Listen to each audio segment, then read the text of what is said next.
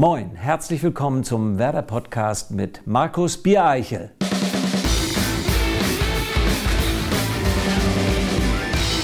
Hallo und herzlich willkommen zu einer neuen Ausgabe des Werder Podcast. Auch in der Länderspielpause wollen wir hier über Werder sprechen. Gemeinsam mit Mediamarkt liefern wir euch eine halbe Stunde grün-weiße Unterhaltung, ob nun auf Soundcloud, Spotify oder iTunes. Hier wollen wir euch Werder näher bringen. Heute mit einem Gast, den sich Daniel Boschmann gewünscht hat. Ich würde mich freuen, wenn mein Staffelstab in die Hände von Willy Lemke gehen würde. In der Tat ist Willy Lemke jemand, der sicher über ganz viel berichten kann, vermutlich über so viel, dass es nicht nur für eine Sendung reicht. Obwohl in Hamburg aufgewachsen, entdeckte er seine Liebe für Bremen, später auch für Werder. 18 Jahre war er Manager, prägte danach die Bremer Politik als Bildungs- und Innensenator, war zuletzt acht Jahre Sonderberater der UN für Sport im Dienste von Frieden und Entwicklung. Moin und herzlich willkommen und danke, dass wir bei Ihnen zu Hause sein dürfen. Willi Lemke. Moin, moin. Herr Lemke, was machen Sie den lieben langen Tag? Seit 2016 haben Sie im Grunde alle offiziellen Ämter niedergelegt und haben jetzt wahrscheinlich ganz, ganz viel Freizeit. Also ich habe natürlich das erste Mal, seitdem ich mich denken kann, in der beruflichen Karriere, ähm, ganz viel Zeit, mache hier ganz viel auch im Haus, worüber sich meine Frau sehr freut. Aber darüber hinaus gibt es noch zwei Arbeitsschwerpunkte. Das ist einmal, äh, und das ist sehr überschaubar, der, die wöchentliche Kolumne beim Weserkurier. Ähm, das finde ich deshalb gut, weil ich immer in Gedanken bei dieser Aufgabe bin. Schon am, am Wochenende, wenn ich die Medien verfolge, überlege ich schon, was könnte das nächsten Samstag für mich bedeuten. Das Zweite ist, dass ich recht häufig noch Einladungen bekomme, auch international, bei Kongressen, Seminaren, Tagungen etc. Ähm, Vorträge zu halten über meistens Sport, Politik, aber auch äh, über andere Fragen des Lebens. Äh, das mache ich heute längst nicht mehr so häufig. Und Gott sei Dank, ich sitze auch nicht mehr so häufig im Flieger wie früher. Für manche Leute ist das sehr spannend. Das war sicherlich auch die ersten zwei, drei Jahre spannend. Aber wenn du über 400.000 Meilen im Jahr fliegst, dann hast du die Ansage des Piloten, herzlich willkommen, fühlen Sie sich wohl an Bord.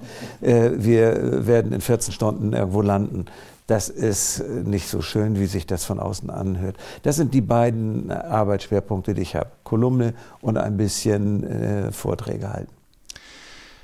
Sie sind 2016 auch als Aufsichtsratmitglied ausgeschieden. Das heißt, nach 35 Jahren waren Sie erstmals ohne Werder. Das ist ja Ihr halbes Leben haben Sie Werder Bremen gewidmet. Wie geht man damit um? Ach, das war sehr schwer, das wissen auch alle meine Freunde. Ähm, das war ja eben, wie Sie richtig sagen, zeitgleich zum äh, Ausstieg bei den Vereinten Nationen.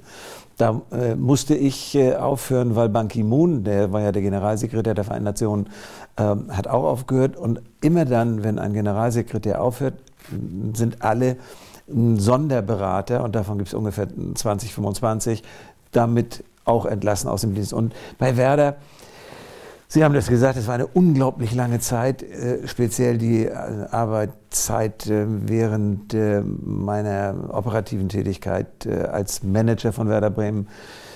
Da hatten wir sehr, sehr viel Erfolg. Das war super gut. Hatten auch ein bisschen Zeit, uns darauf vorzubereiten, auf die großen Erfolge. Gibt es auch schöne Geschichten, erzähle ich nachher noch.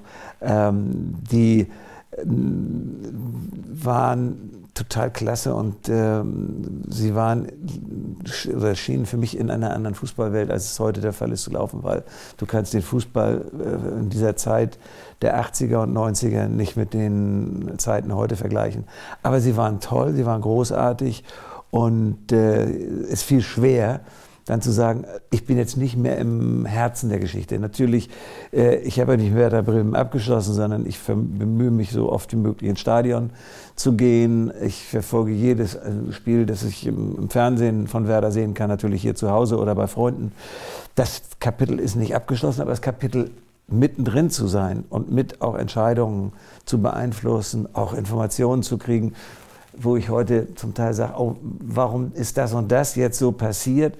Ich rufe aber niemanden an deswegen, weil ich muss auch damit leben können, meine Nase nicht drin zu haben. Sie waren Manager bei Werder Bremen, Sie waren Politiker, Sonderbeauftragter. Was hat Ihnen denn am meisten Spaß gemacht? Die deutschen Meisterschaften zu feiern bei Werder Bremen. Nein, das ist ein bisschen zu pauschal und zu einfach. Ähm, ich will sagen, die Zeit als Bildungssenator war die anstrengendste. Äh, als Innensenator war es überhaupt nicht so sehr anstrengend, weil ich hatte keine Skandale äh, in dem Bereich zu verantworten, sondern da hatte ich wenig, relativ wenig zu tun. Ähm, als Sonderberater hm, war es für mich eigentlich der befriedigendste Job, weil ich konnte unheimlich viel bewegen in der ganzen Welt. Auf allen Kontinenten habe ich heute äh, Kontakte als Werder neulich in, in äh, Südafrika gespielt hat, äh, ist Marco Bode angesprochen worden von einem Mädchen, das ich seit zehn Jahren persönlich kenne und auch ab und, an, ab und zu mal helfen konnte. Äh, die hat damals einen Handschlag gekriegt von König Wilhelm der Niederlande, als ich mit ihr gemeinsam ein, Weltmeisterschaftsspiel angeschaut habe in Kapstadt und werde nie vergessen, dass König Wilhelm ihr die Hand geschüttelt hat und sich bedankt hat, dass sie die einzige Zuschauerin auf der ganzen Ehrentribüne war, die immer für die Niederlande gebrüllt hatte. Jetzt haben Sie natürlich schon sehr viel international erlebt. Neben Jürgen Born wahrscheinlich der Einzige, der wirklich sehr viel in der Welt rumkommt. Können Sie mal erzählen, wo Sie ähm, Werder vielleicht auf der Welt erlebt haben, wo Sie es gar nicht erwartet haben? Da gibt es auch wieder ganz, ganz viele Erlebnisse. Ich sag mal, am häufigsten habe ich das in Russland erlebt, weil da gab es eine Vergangenheit mit Spartak Moskau. Äh, da konnten sich ganz, ganz viele der älteren Semester genau noch daran erinnern, äh, was damals passierte für die Hörer, die zu dem Zeitpunkt noch nicht mal geplant waren, geschweige denn zur Schule gingen. Äh, da hat Werder Bremen mal ein Auswärtsspiel 4 zu 1 verloren in Russland. Äh, und anschließend haben wir dann hier etwas Unmögliches geschafft, nämlich mit 6 zu 2 Nachverlängerung uns äh, zu qualifizieren. Und ich werde den Spruch nie vergessen, den Rehagel auf der Bank, und das weiß ich aus geheimer Quelle, gesagt hat, nachdem Pasulko nach unserem 6 zu 1 das 6 zu 2 geschossen hat und Otto, der völlig durch den Wind war in dem Augenblick zwischen Up und Down und diesem wunderbaren fußballerischen Erlebnis im Weserstadion dann gefragt hat, sind die jetzt weiter oder wir? Weil er das mit den auswärts geschossenen Toren dann in dem Augenblick eine Sekunde vielleicht durcheinander getüdelt hat. Aber als er dann merkte, dass das ganze äh, Stadion dann äh, so reagierte, dann wusste er natürlich auch, ohne die Antwort abzuwarten, dass Werder Bremen sich in diesem Jahrhundertspiel äh, qualifiziert hatte für die nächste Runde. Jetzt wollen wir mal auf genau ähm, diese Zeit zurückblicken. Und zwar wollen wir ein bisschen nostalgisch werden. Wir nennen das Ganze mal Nostalgierunde. Sie waren Geschäftsführer der SPD in Bremen und sind 81 zu Werder Bremen gekommen und hatten mit Fußball aber gefühlt gar nichts am Hut. Wie sind Sie denn zu Werder gekommen? Ich war mit dem gesamten Präsidium damals schon befreundet, einfach aufgrund dieser Tatsache, ähm, dass die meinen Hintergrund auch kannten und irgendwie muss ich mit Böhmert äh, irgendwie eine besondere Freundschaft damals gehabt haben. Ich weiß jetzt gar nicht mehr den Ursprung dessen, sondern ich weiß nur, dass er mich anrief und sagt, Wilfried, ich weiß noch nicht mal, ob, wir uns geduzt haben zu dem Zeit. Es kann auch sagen, dass er gesagt hat, Herr Lemke, Sie müssen dringend mal helfen. Die, wir sollen die Lizenz verlieren. Wenn wir nicht das, die, diese Ausgangssituation für unseren Verein dramatisch verbessern. Wir hatten damals nur in der alten, wirklich vergammelten Südtribüne, die auch ihren Charme hatte, aber das war der, der Charme von ganz schlimmen Jahren in, in Bremen. Äh, die, die müssen wir, äh, da müssen wir was machen. Wir müssen unsere Einkommenssituation verbessern. Und ob Sie es glauben oder nicht, das war damals möglich. Das war an einem Tag, entweder ein Dienstag oder ein Mittwoch, da tagte die bremische Bürgerschaft. Und als Bremer Parteisekretär, denn das war ich damals, äh, hatte ich natürlich Zugänge zu allen politischen äh, Kräften und zwar nicht nur zu den Sozialdemokraten, sondern ich habe auch zu den anderen demokratischen Kräften immer super Kontakte gepflegt, weil ich gesagt habe, es gibt nicht, ich war in Sportdeputation, das ist wahrscheinlich auch das Kennenlernen, die Kennenlernbrücke zu Dr. Böhmert gewesen. Und als Parteisekretär war ich in der Sportdeputation und deshalb hat er mich angerufen, kannst du helfen? Und mittags saßen wir an diesem entweder Dienstag oder Mittwoch zusammen, hatte ich alle Entscheidungsträger zusammengebracht Hans Koschnick als Bürgermeister wusste schon Bescheid, um was es ging. Wir haben den Baudeputationssprecher dabei gehabt. Chance Reichelt, äh, altbekannter Bremer Sportpolitiker, äh, war dabei. Und alle relevanten Kräfte, auch der anderen Parteien, auch nochmal sage ich, war, waren mit am Tisch. Wir, wir waren eine grün-weiße Koalition dort. Und ich habe das vorgetragen, Dr. Böhmer hat das vorgetragen.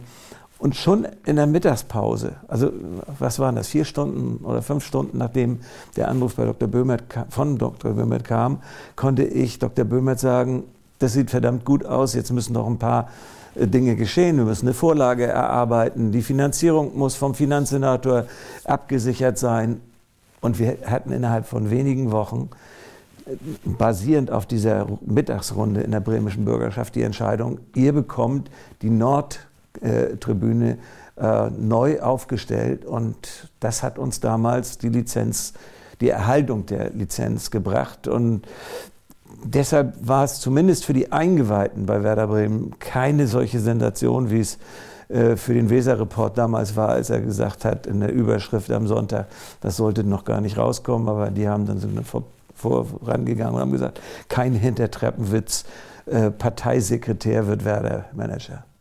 Sie sind zu Werder gekommen und ähm, man musste ja feststellen, Werder war nicht auf Rosen gebettet, das hatten Sie gerade schon gut erklärt. Äh, viel Geld war nicht da. Ähm, die Chance war, Werder zu verbessern, indem man, wie man es heute auch immer noch sagt, der ideenreiche Herausforderer wird.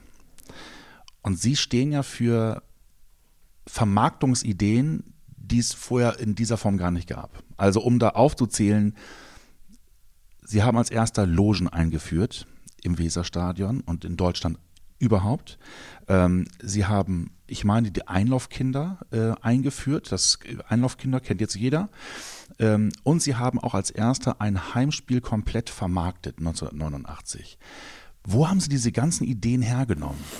Die habe ich alle geklaut. ähm, nicht die Idee, die, die letzte, die Sie genannt haben, aber die beiden anderen Ideen, und das weiß auch eigentlich jeder, der sich 30, 40 Jahre zurückerinnern kann, wusste, dass Werder Bremen damals durch Europa äh, fuhr, durch die äh, vielen sportlichen Erfolge. Und da habe ich gesehen, was in, wie andere Stadien, zum Beispiel in Anderlecht, das war ein großes Vorbild für uns, beim RSC Anderlecht haben wir mehrfach gespielt, die hatten diese Logen, aber auch andere Vereine. Und da habe ich zu Franz Böhmer äh, natürlich gesagt, Franz, das müssen wir auch irgendwie hinkriegen. Und dann sind wir mit, wiederum mit so diesem Freundeskreis, den ich eben schon beschrieben habe, nach äh, Brüssel ge gefahren und haben dann entsprechend uns das dort angeguckt und äh, die Freunde um Werder Bremen haben dann dem Präsidium einen entsprechenden Vorschlag gemacht. Wir sind dann wieder zur Stadt gegangen und mit einmal äh, kriegten wir dann als erster Club der Bundesliga, weiß noch, dass die Bayern sehr neidisch waren, äh, dass sie das im Olympiastadion zu der Zeit äh, nicht umbauen konnten. Da stand ja, wenn ich das richtig noch erinnere, unter Denkmalschutz, da darfst du nichts verändern an der Struktur des Stadions. Und ähm, ja, wir haben es eingeführt, aber es kam nur dadurch zustande, ich habe das abgekupfert, ich habe mit Atemos abgekupfert die Kinder, die Einlaufkinder, das haben wir nicht äh, weltweit eingeführt, sondern ich nehme nur das Recht auf Europa in Anspruch. Denn als ich äh, die Einlaufkinder gesehen habe, als ich mit Atemos äh, einen Spieler äh, verpflichten wollte, da haben wir das gesehen in Sao Paulo. Und wir war, beide waren sofort so begeistert, weil es war so schön anzusehen, wie diese kleinen Brasilianer dann an den Händen dieser Hühnen in, in brasilianischen Spiele dann ins Stadion reingingen. Und dann haben wir gesagt, das ist so entzückend zu sehen, das müssen wir unbedingt machen, weil es war mir in dem Augenblick völlig klar, wer jemals Einlaufkind war bei einem Verein, wird Garantie niemals wieder einem anderen Verein die die Daumen drücken, sondern ist man so fasziniert von all dem drumherum. Man sieht, wie stolz die heute jetzt auch beim, wirklich beim Einlaufen reingehen. Es ist ja verfeinert worden, auch die Schiedsrichter nehmen die an die Hand.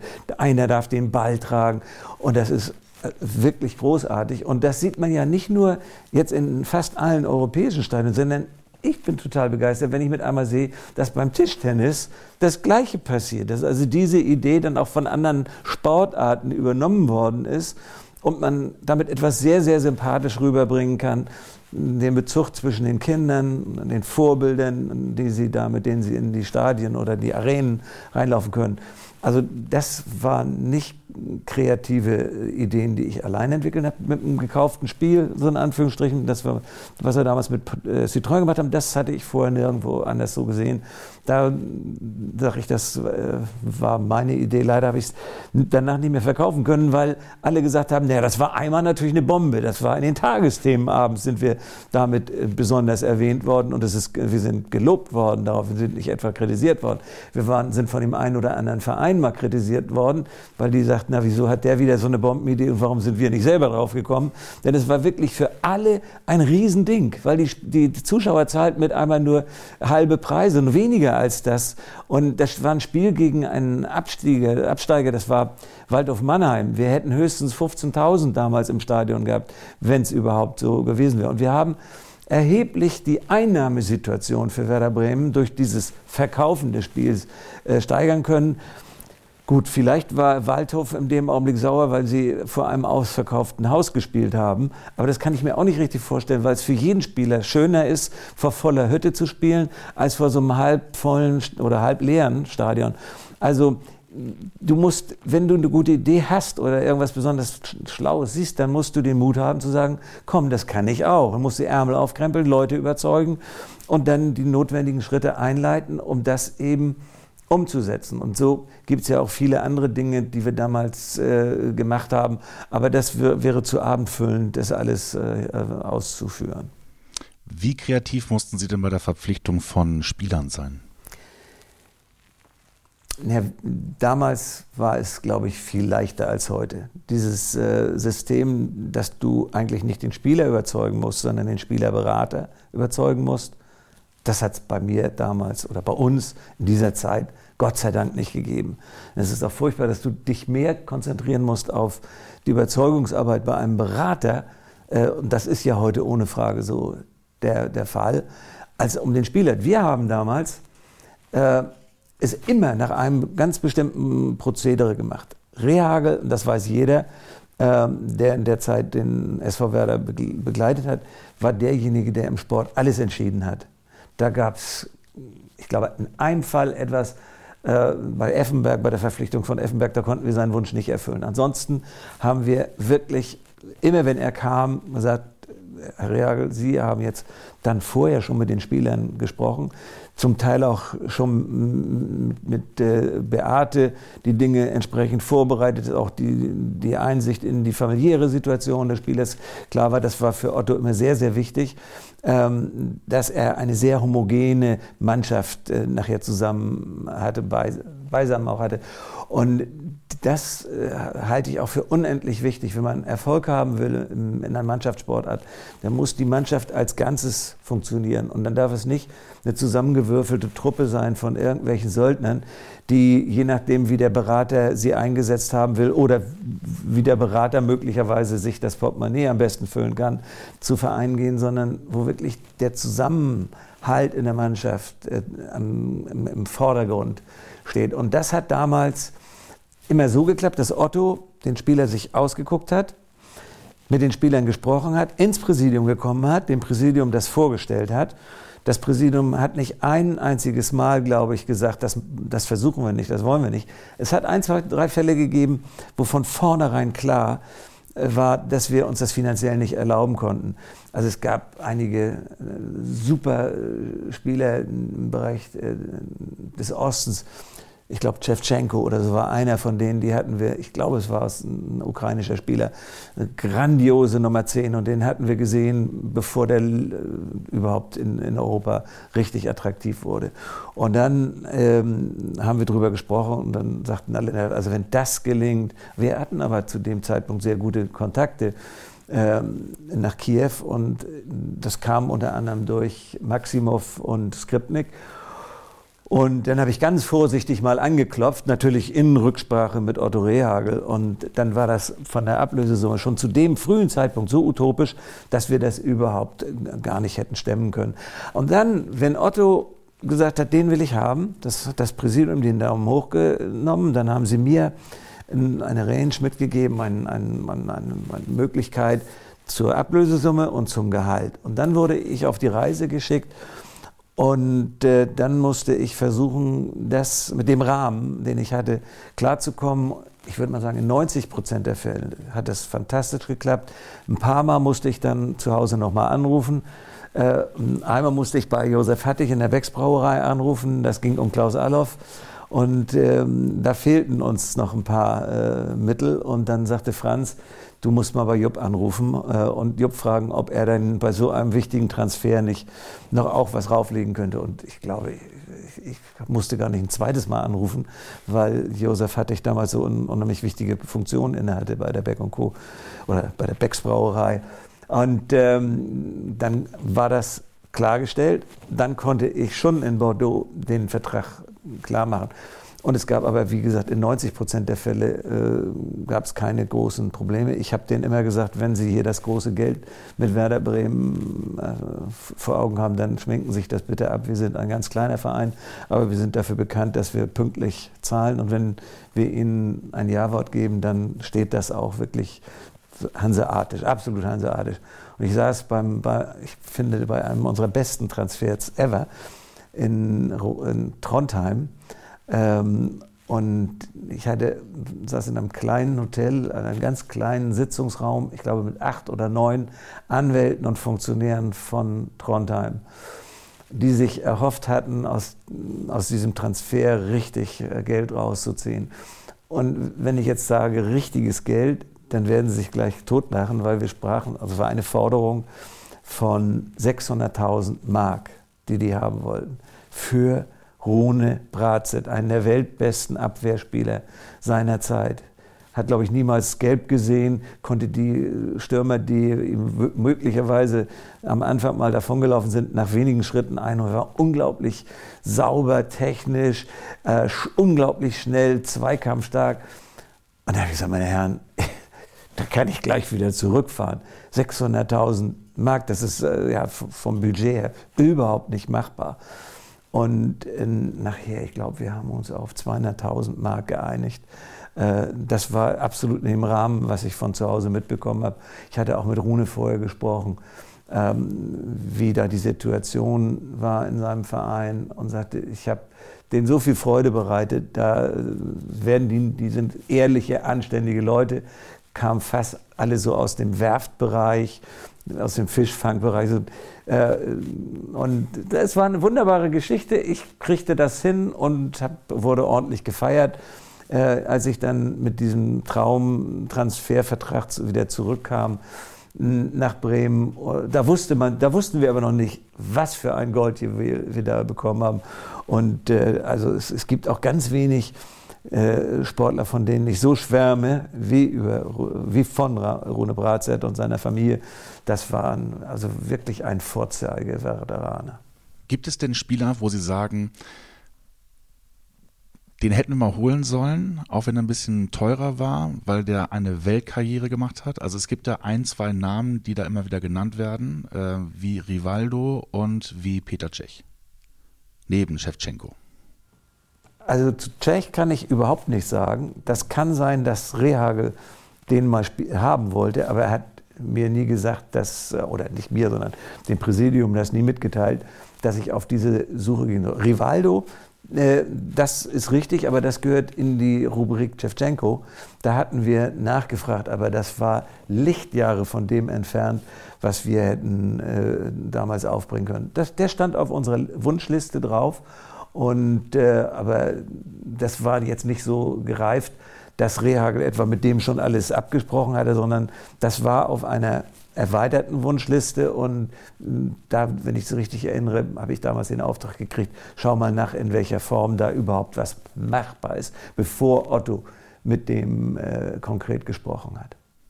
Ärgert man sich dann Nachhinein, dass man eben auch sieht? Nein, überhaupt, aber überhaupt gar nicht. Wir hatten so wahnsinnig viel Erfolg in der Zeit. Äh, das macht ja natürlich auch einen kleineren Sportverein, der nicht so viele Mittel hat wie die großen. Und wir waren damals ja auch ein Underdog. Ja, wir sind 81 äh, wieder aufgestiegen und hatten ja im Vergleich zu den großen Vereinen wahnsinnig wenig Geld. Ganz ähnlich wie die Situation heute ist. Wir mussten fast jeden jede Spielerverpflichtung zum Volltreffer machen. Da haben wir Erwin Kostede verpflichtet damals. Und das war zu der Zeit genau ein, ein Volltreffer. Der hat uns geholfen. Oder ich sage Manfred Burgsmüller, der spielte bei Rot-Weiß Oberhausen. Sagt Rehagel, den brauchen wir. Telefonieren Sie mit dem Präsidenten. Der hat übrigens genauso viel gekostet wie Rune Bratzett anschließend. Wo, wo dann viele gesagt haben, es kann doch nicht sein, so einen alten Mann holt der Rehagel da jetzt hier an die Weser. Und ich kann mich noch an sein erstes Tor für Werder Bremen in Mönchengladbach erinnern. Ein Traumlupfer über den Torwart. Und die ganze Fußballwelt war komplett andere Meinung als eine Woche vorher, als sie gesagt haben, wie kann man äh, einen so alten Spieler jetzt hier verpflichten als Nummer 10? Und es war auch ein Volltreffer. Du musst dich bemühen, so wenig Fehler wie möglich zu machen. Und natürlich, ich, ich, meine auch Christian Ziege war mal äh, beobachtet worden von uns, aber das war nicht auf meinem Schreibtisch gelandet, also es war nicht so weit fortgeschritten. Den, da habe ich immer später gesagt, schade, dass wir das nicht weiterverfolgt haben. Der hätte uns auch verdammt gut zu Gesicht gestanden. Aber du darfst eben keine Flops machen beim Einkaufen.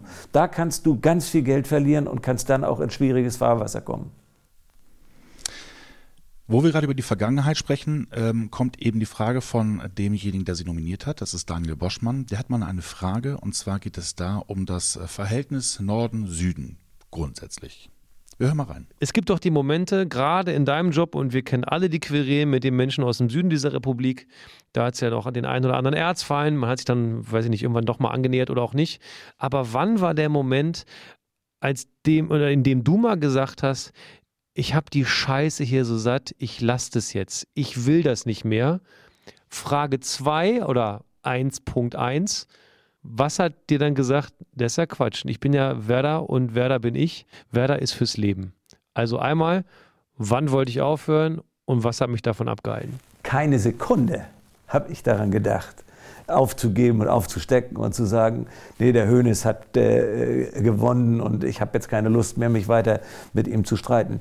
Die Journalie in der Zeit, äh, die fand das total spannend. Und viele Menschen, die mich heute, also der älteren Menschen, die mich heute wiedererkennen, die sagen, ach schade, dass es sie nicht mehr äh, gibt in dem Geschäft, weil ihre Duelle äh, mit den Bayern, das war ja faszinierend. Die reden nicht darüber, dass ich Bildungssenator war, die reden nicht von mir äh, als UN-Sonderberater durch die Welt zu, zu gehen. Das interessiert, hat die kaum interessiert, das wussten die auch zum großen Teil gar nicht, sondern die haben mich dann definiert als Werder-Manager, Ad 1, Ad 2 aber als einer, der Hönes nie eine Antwort schuldig geblieben äh, ist. Und das war definitiv kein Grund, jetzt zu sagen, äh, ich gehe jetzt in die Politik wieder zurück oder ich höre auf oder ich schmeiße hin. Und Im Gegenteil, jedes Mal, wenn er wieder was erzählt hat, was ich nicht in Ordnung fand, also da können Sie auch Rehagel fragen. Es ist ja äh, die Wahrheit, dass wenn er morgens im Café Engel die, die Zeitung durchgelesen hat und fand irgendwie ein Zitat, wo er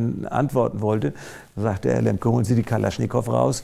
Äh, da ist das und das gesagt worden, das können wir so nicht stehen lassen. Und da Otto ja eher hm, defensiv mit äh, den Medien gearbeitet hat, hat er gesagt, so, Lemke ist mein Presseabwehrchef und äh, der übernimmt das mal. Und dann äh, nahm ich das natürlich sofort als Kampfauftrag an und bin dann äh, mit einer Gegenattacke los, äh, habe dann losgelegt mit einer Gegenattacke. Also niemals war das ein Grund für mich zu sagen, ich gebe auf oder ich habe die Schnauze voll gegen äh, den FC Bayern oder Udi Hoeneß oder wen auch immer anzustenken. Jetzt holen wir mal nicht die Kalaschnikow raus, aber wir kommen mal zu der Rubrik der Schnellfragerunde. Mein peinlichster Moment mit Werder Bremen. Das ist ganz eindeutig die Diskussionsveranstaltung beim WDR. Ich stelle mich mit äh, Holger Klemme, damaliger Spielerberater und war eigentlich der erste richtige Spielerberater, der mich genervt hat. Äh, und da hatte ich so die Kontenance verloren, dass ich so ein Blödsinn geredet habe, dass ich dann am nächsten Morgen auch zu meinem Vizepräsidenten kommen musste in, die Verwaltungsschule und musste mir den ganzen Mist persönlich nochmal äh, ansehen und anhören. Und das war Höchststrafe für mich. Aber danach war ich nie wieder so, so leichtfertig, so äh, in ein, eine Live-Übertragung reinzugehen. Ich da, wollte immer irgendwie äh, im Hintergrund sagen, können wir das nochmal drehen? Können Sie mal bitte das, die Kamera stoppen? Und ich wusste nachher gar nicht mehr, wo ich saß. Aber auch das ist mit einer wunderbaren Geschichte verbunden. Warum? Weil das war in Köln beim WDR. Unsere Mannschaft war in Gladbach. Und am Freitagabend war diese Sendung immer, wurde die ausgestrahlt vom WDR. Und am nächsten Morgen beim Frühstück sagte Herr Reagel zu mir, Herr Lemke, ausnahmsweise kommen Sie heute mal zu uns in die Mannschaftsbesprechung. Ich bin nie sonst in der Mannschaftsbesprechung gewesen. Und na, ich dachte, was gibt das? Aber war relativ neugierig dann da reingegangen. Und dann sagte er so, meine Herren, äh, so sprach er zu den Spielern, ähm, ich habe äh, den Herrn Lemke jetzt mal äh, zu uns geholt. Sie werden sich wundern, was äh, wir jetzt sagen, aber, aber ich gehe davon aus, dass Sie gestern Abend äh, alle, ich stelle mich gesehen haben äh, im WDR. Dann fingen einige schon an zu prusten vor Lachen. Äh, und äh, ja, hier gibt es nichts zu lachen, sondern das war keine Sternstunde von Herrn Lemke, aber Sie wissen, dann sagt er zwischendurch auch sicherlich mal der Willi oder der Manny, so war mein Kosename damals bei der Mannschaft. Ähm, der reißt sich für ihn den Hintern auf und der bemüht sich, dass wirklich alles bei uns, äh, was Betreuung, Organisation, äh, sich wohlfühlen etc., Wohnungen besorgen und viele andere Dinge mehr, äh, den lassen wir nicht im Regen stehen. Und wer sich dort öffentlich negativ jetzt gegen Willi oder gegen Herrn Lemke äußert, der kriegt es mit mir zu tun. Wir stehen zusammen, wir gewinnen, wir verlieren zusammen und da will ich nichts hören von Ihnen. Herr Lemke, vielen Dank, Sie können jetzt gehen. Bums, aber fand ich großartig, werde ich nie vergessen. So kann man ein Team formen und, und, zum Zusammenhalt bringen. Da haben Sie aus der Kabine nie was erfahren. Wenn wir im Bus waren oder in der Kabine, das war absolut nur unter uns. Und heute habe ich dann auch von Uli Hoeneß gehört, sagte, was meinen, äh, meinen Sie, wie ich mich ärgere, ähm, wenn ich von Journalisten angerufen worden bin oder jetzt werde, wenn das Training fünf Minuten zu Ende ist und die rufen zum Teil aus der Kabine an und erzählen uns Journalisten, was gerade beim Training abgelaufen ist. Sowas hat es in der gesamten Rehagelzeit nicht ein einziges Mal, jedenfalls nicht, dass ich das erinnern kann, noch gegeben. Und das ist etwas Besonderes, auf das wir stolz sein können. Mein schönster Moment mit Werder Bremen. Das ist die wahrscheinlich schwierigste Antwort, weil es gibt so viele schöne Momente.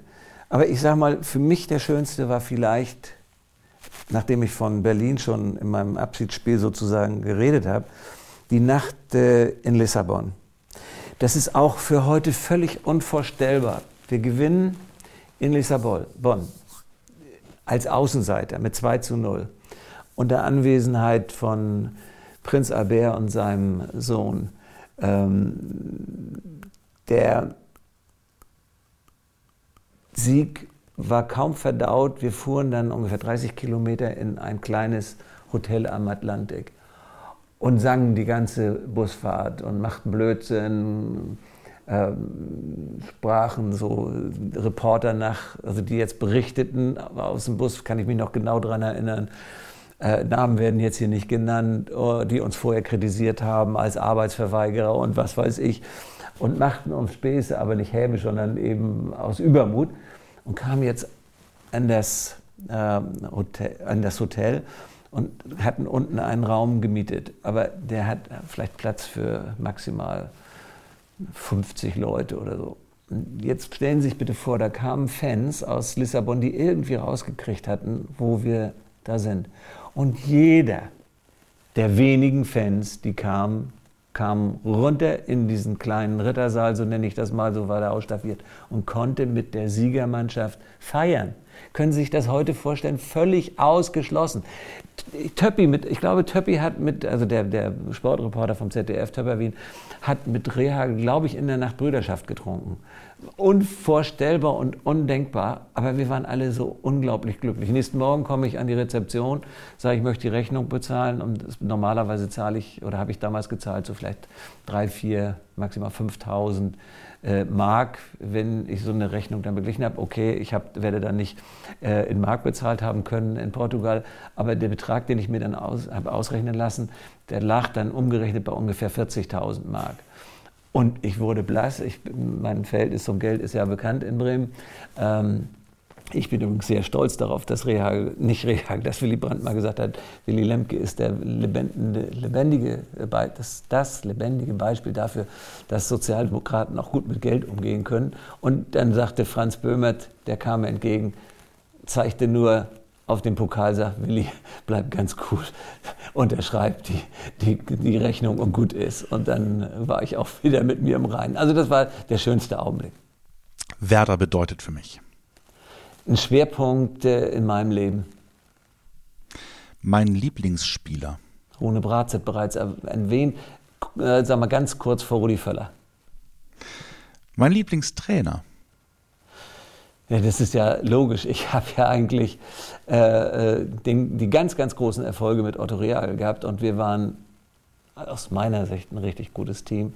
Er war der Chef vom sportlichen Bereich und ich habe versucht, sein Assi oder wie auch immer man das nennen mag, zu sein, damit äh, er sich voll konzentrieren konnte, nur auf den Sport. Und deshalb ist meine Nummer eins da äh, aus den vielen Trainern, die ich kennengelernt habe, zwischen 81 und 99 Otto Rehagel.